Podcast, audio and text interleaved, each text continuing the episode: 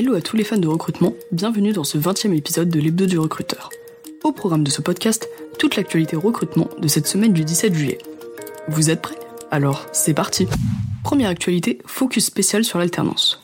Dans le contexte actuel que nous connaissons, le recrutement devient une tâche fastidieuse. Encore plus lorsqu'il s'agit de recruter en alternance.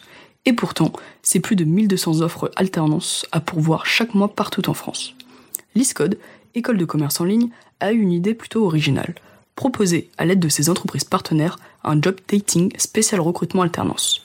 Cet événement en ligne a été ouvert sur un créneau d'une heure.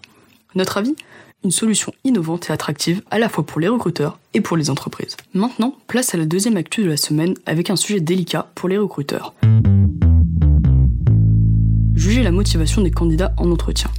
Lors d'un processus de recrutement, déterminer la motivation d'un candidat est un facteur crucial, puisqu'il donne des éléments de réponse quant à la réussite et l'implication du collaborateur au sein d'une entreprise. Mais alors quels sont ces critères pour viser juste? Selon CAPA, plateforme de recrutement, la décision des recruteurs se base sur quatre critères.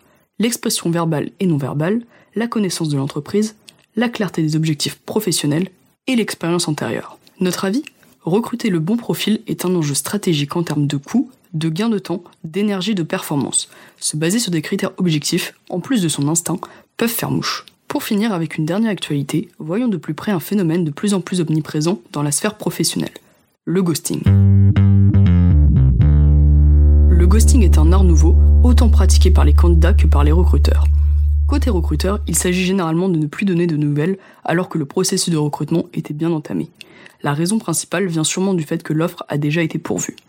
Il existe une autre manœuvre encore plus tordue, les ghost jobs, un leurre faisant croire qu'il y a des postes à pourvoir alors que non.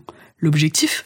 Augmenter la réputation de l'entreprise en faisant croire qu'elle est en croissance, tout en préservant la motivation des collaborateurs, surchargés de travail, pensant que la relève arrive. Côté candidat, même phénomène que pour les recruteurs. Silence radio, même quand l'offre est acceptée. La raison principale vient ici sûrement de la volonté de benchmark le marché et trouver la meilleure alternative pour leur carrière professionnelle. Notre avis Une tendance peu élogieuse mais qui reflète la réalité de marché. Ça y est, clap de fin, voilà désormais un collab sur l'actualité de la semaine. Ça vous a plu? Vous mourrez d'impatience de nous écouter de nouveau? Pas d'inquiétude, nous revenons dès la semaine prochaine pour vous faire vivre toute l'actualité en direct. Alors prenez note, l'épisode 21 de l'hebdo du recruteur sortira dès vendredi prochain à la même heure. Je vous souhaite une belle semaine et vous dis à très vite. Ce podcast a été réalisé grâce à Tool Staffing, logiciel de recrutement et de chasse automatisé boosté par l'intelligence artificielle.